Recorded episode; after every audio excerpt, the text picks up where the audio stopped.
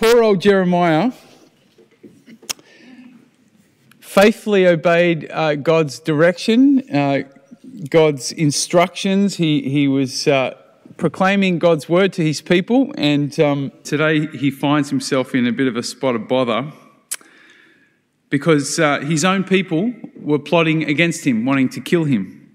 They weren't uh, very impressed by uh, the words that he was uh, bringing forward, the challenge he was bringing forward to their lives in, in, in terms of how they were treating the poor and how they were, um, you know, uh, using their religion uh, for their own selfish purposes. And, and so they wanted to kill him. But notice his response. I don't know about you, I'd probably run if, if I found out someone was plotting to kill me. but, but Jeremiah doesn't run. He turns to God. He says, But you, Lord of hosts, who pronounce a just sentence, who probe the loins and heart, let me see the vengeance you will take on them, for I have committed my cause to you. Now, where did his confidence come from?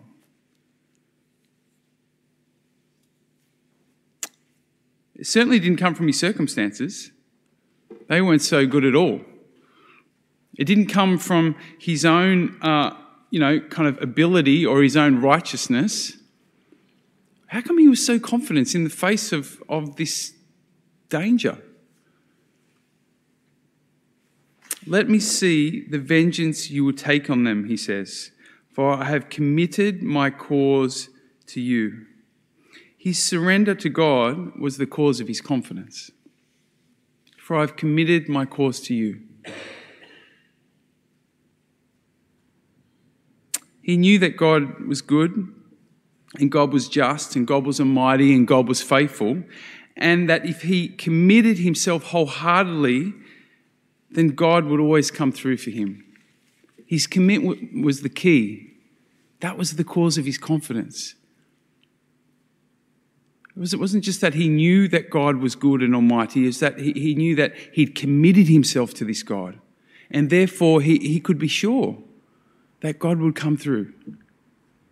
The commitment makes the difference. Our deepest confidence comes from committing ourselves wholeheartedly to the God who promises he will come through for us, even though it mightn't seem like it at times. How do we commit ourselves to God? How do we commit our cause to the Lord? We get a little clue today in uh, our gospel acclamation. Happy are they who have kept the word with a generous heart and yield a harvest through perseverance.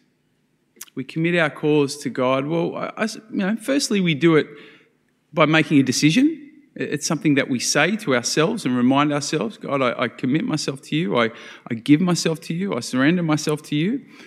Uh, but ultimately, it needs to come out through our actions, through the way that we live our life, through our commitment to doing the will of God and our perseverance in it. That's how we commit our, our cause to the Lord persevering in doing His will.